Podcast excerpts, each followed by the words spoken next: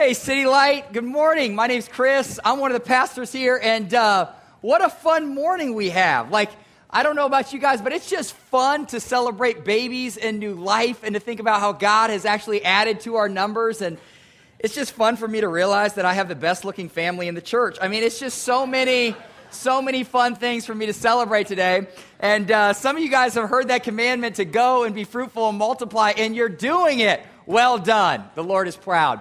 And uh, as Doug said, I don't know about you guys, but um, today is a huge celebration in my heart because of what God is doing at City Light Benson Church. This is a historic day for our church. Like, I, I woke up this morning just like, it's fun to be here and preach, but part of me is just like, God, what are you going to do in Benson? How many people are going to meet you in Benson? Because there's a real church with real people that are talking about Jesus, proclaiming Jesus, and worshiping Jesus. And, uh, if you don't know the backstory on City Light Benson, um, the backstory is on February of just this year. We were praying together in the chapel just a few blocks from here, and uh, it was a Wednesday night, and uh, the Lord literally just spoke and said, It's time to plant a church. And normally, when you hear God do something, you're like, It's not the right time. We're in the middle of a building project, we're trying to raise some money. And uh, the Lord said, No, no, no, no, go plant that church. So, um, I said, I just planted one. So I founded a guy uh, named Tyler, and we took him to Wheatfields because that's where church planting conversations happen. And we said, dude, I think the Lord's calling you to plant a church. And he said, no, no, no. And then he prayed, and then he went. And, uh, and then we announced it on stage, and we said, hey, this guy's going to plant a church in Benson. And uh, 200 people from our church family heard from God, said, Jesus, I want to be a part of a new work in our city. And uh, in June, we had all of those 200 people up on the stage. We prayed over them, commissioned them to plant a new gospel work, a new kingdom work in Benson. And that matters. And so today um, is the celebration that they were worshiping Jesus in Benson. It matters because I think about how many people in this room have met Jesus, or been matured in their faith because we planted this church. And I say, God, would you rewrite that story in Benson and in every corner of our city? Amen? Amen. Nobody else is exciting about church planting, but I am. So um, I'm glad we could define the relationship. Would you please read Acts again? Just read it one more time, okay? That's fine. We just preached it, but I guess we forgot it. Anyways, um, Gonna be fun. Hey, um, last week, Gavin, um, he kicked off our series in Genesis, and he looked at Genesis chapter 1, verse 1. And uh, he spoke about 10 verses. And in the beginning, we realized that um, in the beginning there was God, and he created the heavens and the earth. That's what we studied. That before anything existed, God existed. He's existed eternally. He is the, the creator of all things, heaven and earth. And so today, what we're going to do is we're going to just look at uh, chapter 1 in Genesis and look at verses 2 through 27. 2 through 27. So if you have your Bibles, open them. Otherwise, we'll have the verses on the screen so you can just relax, just stay calm. Um, but as, as you turn your Bibles there, um, let me just remind us of the context of Genesis. So, this is a new book to us. Some of us haven't read through this book, but let me just explain the context and what's happening in Genesis. Um, Moses wrote the book of Genesis by uh, the empowerment of the Holy Spirit. And he did this 3,500 years ago. And he wasn't writing the book just to us, he was writing the book to a specific group of people called the Israelites. Now, the Israelites were God's chosen people. God had made a covenant with them. He had said to them, You will be my people, and I will be your God. And, uh, and yet, the Israelites for 400 years were um, being enslaved by the Egyptians. And so they had lived under slavery. They had figured out how to do life in slavery. They had been exposed to the false gods that are in Egypt. And God used Moses to deliver them from Egypt and from slavery into freedom. And uh, that sounds, yay, good news. But here's the deal they literally left everything that they knew and everything they were familiar with, and now they're walking around in the desert with this guy named Moses, and they're trying to figure out what's next. Their life is filled with uncertainty. I mean, I don't know about you guys, but if you start a new job or move to a new neighborhood or you go through a new life stage and you have some kids, like all of a sudden, everything that you thought you knew and was comfortable with, it just got rocked and become very insecure and very unstable. And so that's where the Israelites are at when this word begins to drop on them. And what the Israelites have is they have a million questions. They're trying to figure out what's life going to look like in freedom. What's, how long is it going to take to get the promised land? How are we going to live? What is this going to be about? And and although they have a million questions, the one question that needs to get answered in their life is who is God? Who is God? Because if God is with them and God is leading them, they need to know who is this God that is with them. And, City Light, the reason that we still study Genesis and the reason that this book is still a treasure to us is because all of us have a million insecurities and uncertainties in our world, and we need to know before anything else, we need to know who is this God that has promised to be with us and to lead us and to never leave us and never forsake us. And I look at our lives, and don't you just realize, like, I just realize, like, as a created human being, control is an illusion. Like, I don't know about you guys. You guys just try to control your circumstances and you're going to get frustrated. Like, it's just an illusion. We can't earn it. We can't do it. We can't control. We can't manipulate. We can't have a plan. Like, our plans go wrong. And so, what we need to know in a, world of changing circumstances is God, who are you?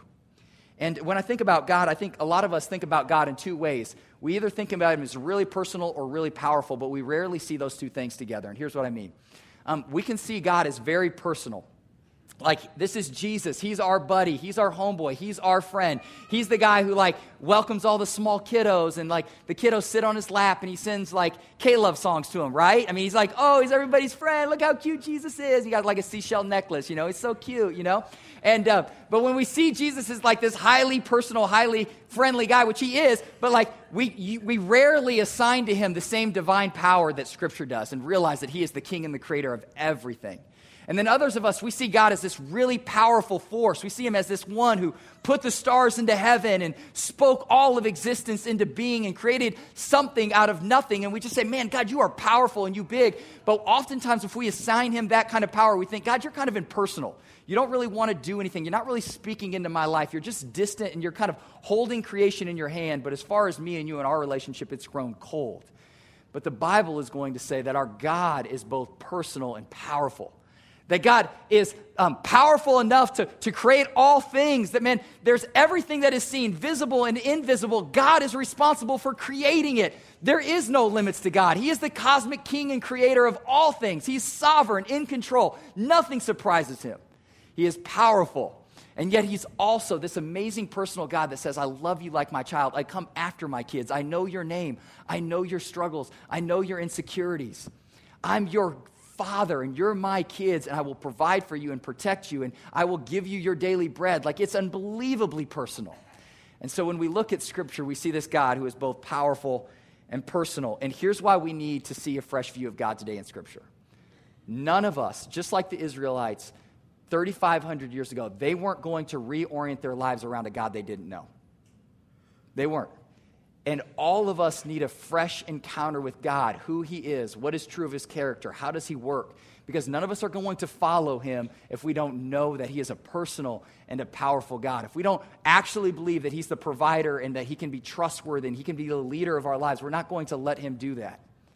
And I just think about, like, without God, where do you get our peace? Because all of our life circumstances, they're just always changing, right? They're always chaotic. And you're not going to have peace in your circumstances by just trying to control it. The only peace that I've found on this side of eternity is by saying, God, life is crazy, but, but the, the peace that I find is by knowing that the cosmic creator is with me, he is near to me. And so this morning we need to discover just a fresh encounter of our God. So as we look at Genesis chapter 1, here's what we're going to find that God is the hero of the story. Bible starts with God. 35 times in chapter 1, the name of God is mentioned. It's about God speaking, God doing, God declaring, God naming. It's all centered around God. And what the Bible is trying to do is saying, listen, look at this, look at this central figure. God is the central figure of the Bible. It's not about us. God doesn't give us some tips for living. God points us to God and his character. And so, um, the first thing that we need to also realize is that in this creation account, God is not using scientific language. He's using very straightforward and very simple language. And so, we might be coming to this creation narrative this morning and saying, okay, where do dinosaurs fit in? Is it a literal 24 hours or is it like a season? Um, what, what, how did God do all this? How did, who created, I mean, who created God if he existed? Like, we might be asking some of those more scientific questions, but um, the people th- uh, 3,500 years ago that would have been reading this text or hearing this text, they would have been asking different questions. They would have been asking, Who is God? Is he actually powerful? Is he good? Can we trust on him? Is he, can he be the leader and the provider for our lives? If we're out here in the desert, we need to know God. And so, some of the questions the Bible is going to answer for us today, and some of them the Bible is not going to answer for us today. But um, what I want to do is just look at these first 27 verses in the Bible, and I want us to discover God. So, my first point, the first thing that I want to demonstrate out of Genesis chapter 1 is this God forms and God fills creation. God forms and God fills creation. Um, if we'll remember, the world doesn't just start off as this beautiful, functioning planet. It doesn't just start off as awesome. It, it starts off as a broken, chaotic mess. And here's, here's how I know that. Go to uh, Genesis chapter 1, verse 2, and we'll have it on the screen for you here. Here's what it says about the world the, the earth was without form and void, the darkness was over the face of the deep. The world was this dark, cold, and lifeless place. But God would step in. And over the next six days, God systematically begins to form a world that um, has an environment that creates life. And then He begins to fill this world with life. He begins to form it, and then He fills it. And so this is going to get a little teachy, but I just want to walk us through the first six days of creation and how God takes what was nothing and makes something. So stay with me. Day one, here's what happens God creates light. He separates light from darkness, and the light is called day, and the darkness is called night. What's interesting here is that God creates light, but if you notice, where's the sun? Where's the moon? Where's the stars? How does God create light if there's none of those things that produce light. Like I'm from Wayne State, but I just know like when the sun comes up, light comes. That's how I that's how I process it, right? And so I look at this text, I'm like, no, he did not. How did he do that? You know? And um, I see this, and what he's trying to say is we don't fully know how God did this, but Psalm 104 says the Lord wraps himself in light as with a garment. So I believe, as I've read a ton of commentaries this week and studied this, I said, I came to the conclusion, I believe that the light is not tied to some created thing, but it's first tied to our Creator. And that's a huge deal. We're going to talk about that more on day four, which is just a few minutes. But that's a huge, huge deal. What he's doing is God is setting himself apart as the one who can cast out darkness and bring light. That's who God is. Then on day two, God separates the earth below from the skies above. Again, he, he needs, he understands there's a barrier, right? There needs to be some order to this new universe. There needs to be some systems and some structures. And so he's, again, creating an environment. He's forming an environment for life. Then on day three, God separates the land from the water. He creates the mountains and the fields and the valleys, and He creates all that we step on and we experience here on dry land. And then He creates the oceans and the seas. And on, the day, on that day, he also creates vegetation and plant life. And in the first three da- days, God is primarily forming, forming, forming, forming. He is forming the earth. He is shaping the land. He is creating life. He is making environments that welcome human flourishing. And City Light Church, here's why this matters. Even in the first three days, if we, we look at what God has created, does it not bring us to awe and say, God, you are good? God, you have glorified yourself. Look at the way creation reflects you. Like, look at the way that, that God, you've designed the trees to have these branches that when the wind hits them, it's just like they dance in rhythm in the skies. And God, you are so good that as the season changes, the colors of the leaves, they change and they make this beautiful painting in creation. And I don't know about you guys, if you guys ever stood in front of a, an, an ocean, but you guys just experience the movement of the ocean and the rhythm of the ocean and the noise of the ocean, the breeze that comes off the ocean, and you say, you, you walk away and you say, yeah, show me the man that created the ocean. Tell me the dude who says, I can control the way the waves crash upon the, the shore. No, no, you walk into the, you see the ocean, you say, God, you are amazing. You are big. You are powerful. You are majestic. You are eternal. You are powerful. Look at all you've done. You are a good designer, architect, and painter, God. You are amazing, right? So I look at what God has accomplished even in the first three days, and I go, man, what, what kind of God do we worship that he would form life where there was no form and bring order where there was no order? Then, in day four, God fills the space with the sun, the moon, and the stars. You might read this and you go, okay, um, what does that matter? Um, but the people of God 3,500 years ago, they would have read that and they would have been like, holy smokes, God, He's the one who created those things. And here's why that was such a huge deal to the people of God because they had lived in Egypt. And in that ancient culture, the sun, the moon, and the stars, they were deities in themselves. They were things that were worshiped as God. They had their own festivals and worship ceremonies just to the sun or just to the moon or just to the stars. And what God here is doing is saying, listen, I'm above all those things. Do not worship created things, but instead, would you worship the creator of those things? The Israelites would have been like, Holy, this is God. He made those things. And so God is clearly saying, listen, the sun, the moon, and the stars, they would just be a ball of gas or a big pile of dust if I didn't assign light to them, if I didn't breathe on them, if I didn't create them with that purpose and with that power. So God is putting himself above all of the false gods that would have oriented themselves in that culture. Then on day five, God creates the fish and the birds. And here again, he's filling, he's filling the skies and the seas with life. And let me just pause here. Um, I don't know if you guys think God is boring and not creative. You've got to go like scuba diving or you got to go to a zoo.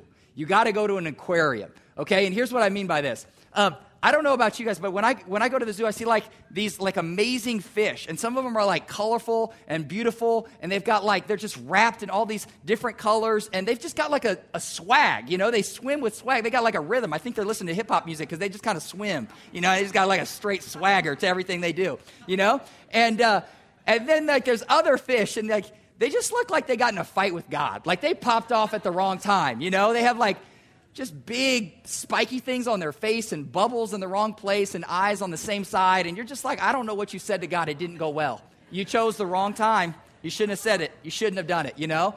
And, um, but I look at just all that He created and I just say, man, God, you are amazing. Like, you are so creative. Like, this is the God who made these small, beautiful, colorful fish, and He made these huge, massive whales, and He made these small, little hummingbirds, and He made these massive eagles and cranes, and everything in between, all of the various kinds. God created. He is so much more creative than me. And then I look at my life and my creativity. And um, you saw my son. I have a three, year old son named Paxton. And sometimes, you know, he asked me to do really creative things like put chocolate chips in regular pancakes. And um, he says, You know, Daddy, would you make one with like a smiley face? You know, make one with a smile. And I try. And it just ends up just looking like one of those broken fish. You know, it's just like, it doesn't look good. And, um, and so I just thought, man, I just compare my creativity to the creativity of God that you see worked out in his creation. And you say, just God, you're so much greater and grander and bigger. And then finally, on day six, God fills the land with life. He makes man in his own image. He creates us, and then he creates all of animal, uh, animals that, that walk on land. And this is really the climax of, of his creation. God says to us, We are made in his image. And, and so he forms us with a laugh and a personality. He knits us together and, and he gives us gifts and talents and the ability to reason. And he makes us in his image. And next week, we're going to strictly just be talking about what does it mean that man is made in God's image and how does that give us identity, worth, and value. And so um, today, though, I just want us to first start to see do you guys see how the first three days, all God does is he just forms life. And then the next three days, all he does is fill all that He's formed with new life. And the reason I want us to catch that is because that's still what God is doing today. Like I look at what God did with the Israelites, who were just really a broken people, who were not a people, and He made them. He formed them into a new nation that was set apart, and then He fills them with life. He fills them with His word and His power and His blessing and His presence. God takes the people that were not a people and He forms them into something new, and then He fills them with an entirely new way of life. And then I look at our lives. City Light Church, I want to look at, I just want you guys to know this is what God is still doing in your life. God is still forming and He's still filling. Does He not come into our lives and said, You are going to be a new creation in Christ Jesus? Does He not form us into more of His likeness? Do we who have walked with Him not, been, not have been impacted by Him, not been transformed by Him? Does He not begin to form us into something totally new? And does He not then come alongside us and then fill us with His Holy Spirit so we actually have the power to live in ways that God's called us to live. This is the God that even at the very beginning, He is forming and He is filling, and even now, our God is forming and filling a people. That's what He does in our church. He forms this people, and then He fills us with His Word and His Spirit. And then I look at this, and I just want to remember how the people of God 3,500 years ago, the Israelites, would have responded to these truths. Like if you're reading this and you're the Israelites, what is your response? Like, how do you interpret these verses in this story? Like, what is this? How does this land on you? And the thing, the thing that I think they would have realized is I think they would have said, man, if this is our God who's put the stars in the sky and has told the oceans how to move and has told the birds how to sing, if this is our God who's created everything seen and everything unseen, if this is our creator and this is the one who's leading in the, us in the desert, then surely God is able to provide. Surely able, God will protect. Surely God will defeat our enemies. Surely God will lead us to the promised land. Surely God is good. Surely God is powerful enough. I think they would have been filled with hope and peace because they know that this God that they're reading about, has immense power is near to them. And although their circumstances were chaotic and uncertain, and they didn't have all the answers, and they weren't overly educated, they knew that God was near to them, and they knew that God was able to do whatever God wanted to do for them. And I say, City Light Church, I think we need to be a people, even now in our day and age, that look at this text and we respond in the same way. That we say, God, you are the King and the Creator. We are creation. You are creator. You are big. You are powerful. You have authority. You are the one. We are not. But the good news for us is that you've chosen to love what you've created. You've chosen to provide for those who follow you. And so, God, I'll take my eyes off me, me, me, me, me. I'll take my eyes off my crazy circumstances, and I will see that you are good and you are powerful and you can be trustworthy to lead my life. And um, here's how I need to keep relearning this. I need to keep relearning in my life that God is the king and the creator, and that he has the right to say no, and he has the right to bless, and he has the right to do what he wants in my life. Um, so I know that some of you guys think, okay, you're a pastor, and so you have this special relationship with God, which I do. I'm far more spiritual than most of you. Um, but um, but sometimes it's amazing, like God still reserves the right to tell me no. And, um, and so this, like the last couple weeks, I've been praying, praying, praying, like, God, do this thing, do this thing, do this thing. And um, what happens is um, God just kind of made it evident that it wasn't going to happen. Like he closed the door, he said, not right now, whatever. And so here's my response when I got the no. Like here's how God reminded me that he's in control and I'm not. I first kind of had this mini freak out where I was like, God, you need to know, like, I don't have a plan B. Have you guys ever had that prayer? Like there was only plan A. And plan A was, God, you got to come through. Like I didn't, I didn't think far enough that he might say no and I need a plan B, you know? And so that's where I was at. It's kind of like, God, I, I just want to just know, like I asked for a reason. You know, I wasn't asking because I didn't need it. I, there was no plan B. And so my circumstances are just going to be what they are until you move in and do something. And then my second one was like, I got a little bit of an attitude with God. Like, I don't know if you've ever done that. Just like, God, you need to know I like you. I love you. But things just go better for, I just feel like everyone if you do what I say, you know? And, uh, if we're honest, right? We think like that. Like if you just do what I ask you to do, like stuff is going to go better, you know? And it's funny how God's not like, oh, yeah, you're right. You know, you're so smart, you know? And uh, I see it from your perspective now, you know? And uh, he doesn't really always uh, honor those prayers. And so um, he reminded me that he's God and I'm not, you know? That's always a humbling process. And, uh, and then finally, I got to this, I got to where this verse is, and I think where the Israelites were, where they just said, you know what? I cannot control my circumstances. I am where I am. It is what it is. But I trust that if God is near, I will have peace because God is with me. I will have hope because God is with me. He hears my prayers. He knows my circumstances. He can write whatever story He wants in my life. God, you are the creator. I am your creation. So do what you will. Right? And City Light, I want that to be true of our church. I want that to be our posture. I want us to look at this and go, God, you are amazing. You are so powerful. You are so big. You are so good. And what an honor it is to know that you are walking with us and you've promised to never leave us nor forsake us. Like, if this is who you are, if you're the creator of all that is seen and unseen, God, we will follow you and we will orient our lives around you because you are the creator and we are your creation. Amen? Let's be those people. Now, listen, um, First thing I want to show you is that God is forming and filling creation. The second thing I just want to show us is that God is creating all things by, his pow- by the power of His Word by the power of his word. And um, so let me just let this get really practical for you. Uh, you guys saw my three year old son up here, Paxton, and um, about half the time when I ask him to do something, he obeys. And the other half of the time, with sin in his eyes and sin in his heart, he just straight disobeys me, okay? And, um, and so my son has a straight sugar addiction. Sugar is his thing, okay? It's like his thing. He loves it. He can't go more than a few hours without it. Now, I call it bad parenting, but it is what it is, okay? So, um, and so we keep cookies kind of on our countertop. And so he'll go up and he'll eat one. And I'm like, okay, that's fine. You got one. He'll come back and hit two. And he'll start hitting for three and four. And I'm like, dude, you're testing my patience. You need to stop. Okay, there's a limit. And so I'll look at him and I'll say, Paxton, you can't have any more cookies. Stop. Stop right now. Put the cookie down and walk away. And he'll hold it right here. and he'll look me up and down as if he can take me, you know? Like, Dad, you want to rumble? You want to do it? What do you do? You're a punk. You can't do it, you know? And, uh, and then he'll take the cookie, bite the cookie, and then take off running and laugh, you know? And just laugh. I'm like, I just stop and I pray and I say, God, you put so much of this kid's mother in him. I just, I just, I don't even know what to do. I don't even know. I don't even know. And, uh, and so, if you've got an extra basement room, my wife's here. I'm going to need a place to stay tonight. Give me a call. Give me a call.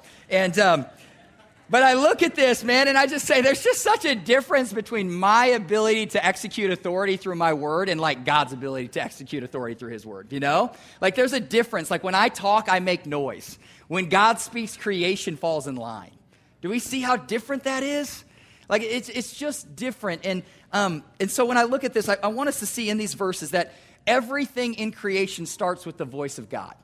It starts with Him speaking.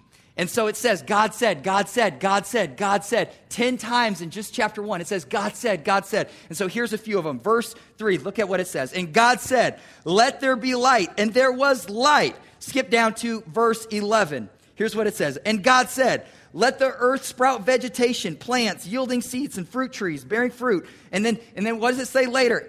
And it was so. Everything starts with God speaking. It's His word that's powerful, not our word that is powerful. And I see the, the God of the Bible here is not depicted as this small JV God who needs our help to accomplish the things He needs to get accomplished. He's depicted as this ultimate sovereign creator king over heavens and earth. And if you want to understand how God testifies to the power of His word, also look with me at Psalm 33. This is what it says. You can disagree with it, but this is how God is going to say, this is how powerful my word is. Psalm 33 says, I've got it up here. It says, By the word of the Lord the heavens were made, and by the breath of his mouth all the host. For he spoke and it came to be. He commanded and it stood firm. By the word of the Lord the heavens were made. It was him speaking that breathed creation into existence. And so you might be wondering, why does this matter to us? Why does this matter? I mean, wh- why does this story, why does this truth, why does this matter for us? How do we apply this to our lives? Well, first, let me show you. I think the Word of God is still speaking. I think it's still powerful and active as all of us have access to the written and recorded Word of God in our Bibles. At City Light, we preach the Bible and the written and recorded Word of God because it's so much more powerful than anything I say or Gavin says or any other pastor would say. It's the living and active Word of God. And if you get around a pastor who's quoting his blog and his book, run for the hills. Because it's not that dude's blog and it's not his new book that spoke creation into being. God's Word alone brought light where there was only darkness. God's, alone, God's word alone was the one that spoke to the plants and the earth and the mountains and made it. He's the one who has power. He's the one who stands alone with the ultimate authority. And so, what we're going to do at City Light Church is we are going to place ourselves under the authority of the written word of God. And we're going to say, it doesn't always make sense to us. Sometimes it's a mystery to us. But God, if you've spoken it, God, we believe that you are the creator of all things, and we're going to do everything we can to obey you and love you and worship you because you are the one that is spoken, and there's a power in your name. And so we look at this, and I just want to say, City Light Church, would we not just be people who understand some things in the Bible, but would we be people who actually get around the Word of God and let it speak into our lives? Like, like church, I want to just really, I want to ask you, would you get your, would your, get your nose in this book, get your eyes in this book, because the Word of God will actually speak to you. It will actually encourage you. It would actually confront some areas of sin in your life. It will actually do a work in you. It will not return void. It is powerful and effective. It is alive. It's not just a sterile document. Man, as one of my friends, Paul Schleicher, would say, this isn't just a book to be studied, this is a voice that is speaking.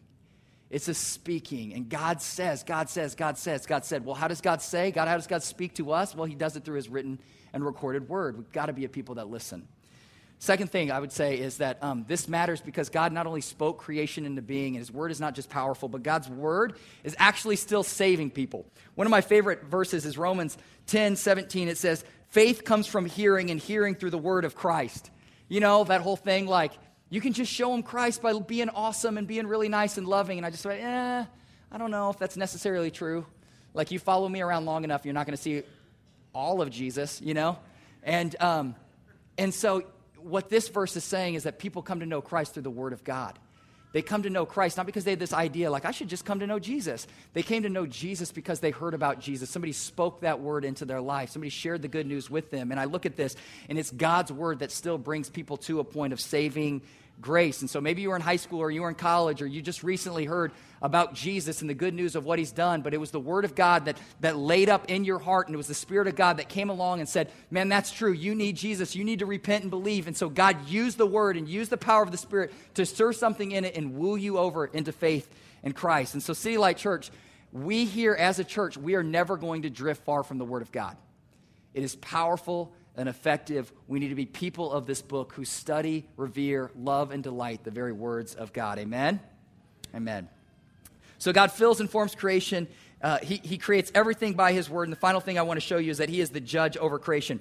God declares creation to be good. And so, if you were to look at this text and just the rhythm, here's what you're going to see God speaks it into existence. Then God names it, right? He's the one that says, This is light and it's day, and this is darkness and it is night. He's the one who names creation. And then he comes back to his creation and he says, It is good, it is good, it is good. And so, look with me at uh, verse 4. Here's what it was He says, God saw that the light was good, and he says, It is good. Then in verse 10, when he saw the land, he said, He saw that it was good. Then again in verse 12, God makes vegetation. He says, God saw that it was good. Seven times in just this first chapter, God says, It is good, it is good, it is good. And creation is good. Think about creation before sin entered into the world. It wasn't violent, right? The lion and the lamb weren't chasing each other like he wasn't hunting him, right? They were playing tag in the valley together. Creation just looked different. There were no mosquitoes, there were no balding men at 30 everything was good, you know? It's a personal issue. I'll talk about it later. Anyways. And what I want you to see is that God also gets naming rights here. He calls the light light, the darkness darkness. Now, who gets naming rights in life? The one who has authority over it, right? Like if you um, are a parent, uh, you get to name your kid whatever you want. And uh, the joke first hour was like, if you want to name your kid Big Sizzle, you can do that. Like, I wouldn't recommend it, like, my wife was like, What do you want to name our, our second? I said, Big Sizzle sounds good to me. I mean, imagine the first day of class. Is Big Sizzle here? Yes, I am. You know? I mean, who messes with that kid on the playground? Nobody. You're not going to pop off the Big Sizzle. You don't know why he's called that, you know? And so, um, and so I look at this and I say, God gets naming rights. Just as parents, you get to name your kids because they're your kids, God gets to create and name creation because He created it. And God is saying to the Israelites, I am the father of all of creation. All of it I get to name.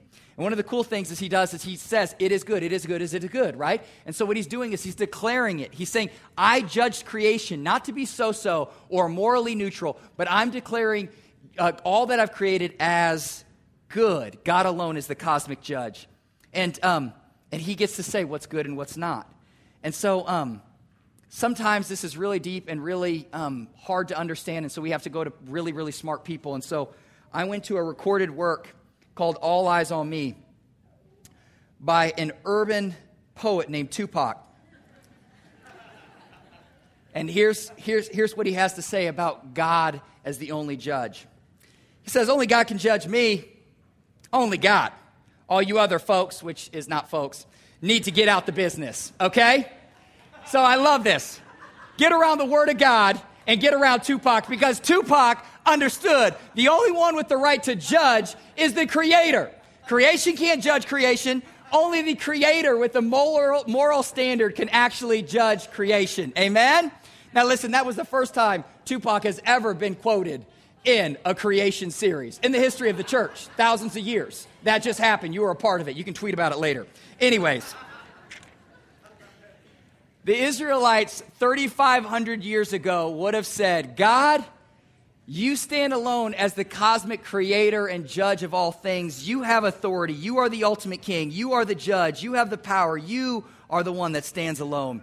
And so here's how we need to apply this to our lives. I think if God declares creation good, then we need to reorient and rethink how do we see creation. And people can kind of think of creation in a couple different camps. Some of you guys, some people think, man, what God is really after is our hearts and our souls. And God isn't physical, He's spiritual. And so everything that is physical is bad. Everything that is physical is decaying. Everything that is physical is eroding, right? And so we dismiss everything that is created and we don't see it in the same way that God would. We say, okay, what really matters is our worship and our, our spirituality and all that is not seen, but everything that is seen is evil and everything that's not seen is good. And we separate creation and make it to be less than it really is. And the problem with that is God has declared creation to be good. He created it's beautiful. It reveals part of his character and his nature. And God, God has looked at us as his creation, and he said, I've, I've put you in the garden, and I've called you to steward the garden. And then, yes, I get creation is fallen and broken, and it's messy, and it's not as it should be. But, but I also know that Jesus is not coming back and taking us off of this earth somewhere else. Jesus is going to come back and make a new earth. But until he does that, he's saying, Would the people of God, would, would, would you delight in creation? Would you care about creation? Would you steward creation? It is beautiful.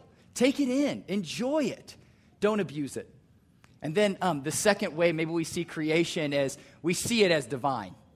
We see it as equal to God. And what we do is we don't lower creation to dismiss it. What we do is we take creation and we, uh, we put it above the, the great creator.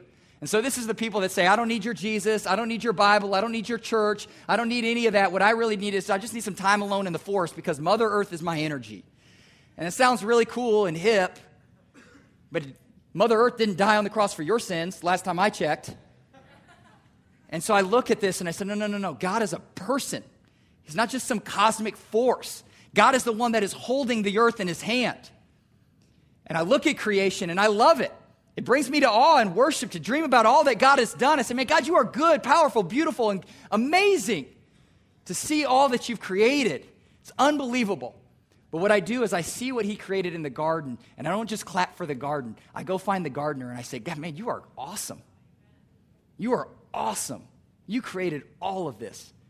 So as as Christians, I just want to challenge us as a church, like enjoy creation. Enjoy it. But also would we be people who unashamedly worship the creator, Jesus Christ, who has made everything visible and visible. Amen. I want to end this whole time with just speaking good news to our church. Um, it, as I think about what God has done, let me remind us that Jesus Christ is still forming and filling his people. Like if you're here today and you don't know what God is doing, well, he's forming you into his image. And what God is doing is he's filling you with his spirit. And the spirit of God is going to help you to love things that God loves and hate things that God hates. He is forming you and filling you and making you new. And as I look at this text, God declared all things to be good. But can't we just be honest? we are not a people who have done all good. We have blown it. We have been broken. We've run from Him. But the good news of Jesus Christ today is although we run, ran from our Creator, our Creator came running after us. And He didn't just make, move us from good to bad, He moved us from death to life. That's what Jesus Christ has done for us. Amen? And so we worship Him unashamedly around here. The Jesus that spoke the world into creation is the same Jesus that is saving sinners even now.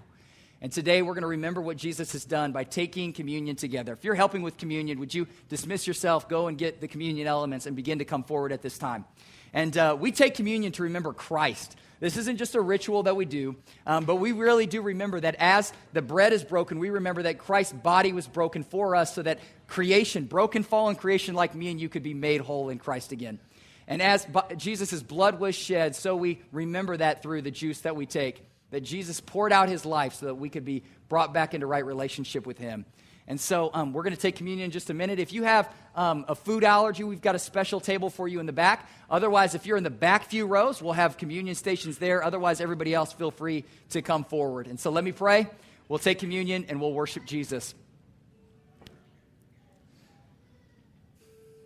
God, you have been so gracious to us. And I want to right now just pause and say, You are the King. You are the creator. We are your creation. And God, you are this unbelievable mix of unmatched power and unashamed love and personality for us. And so, God, we love you because you've loved us. We trust you because you are worthy. And we look at all of creation and we say, God, you've done this. You've made this. And we worship you because of all that you've done and all that you are today. And so, Jesus, even now, I pray at our church that we would fall more and more in love with your word, that we would delight in it, we would cherish it. I pray that even now, God, would you form us and fill us and make us more like yourself. I pray even now that, God, we would look at all you've done and our hearts would be stirred with a warm affection for you because you are the God that, that spoke everything into existence. We love you, Lord. In Jesus' name we pray. Amen.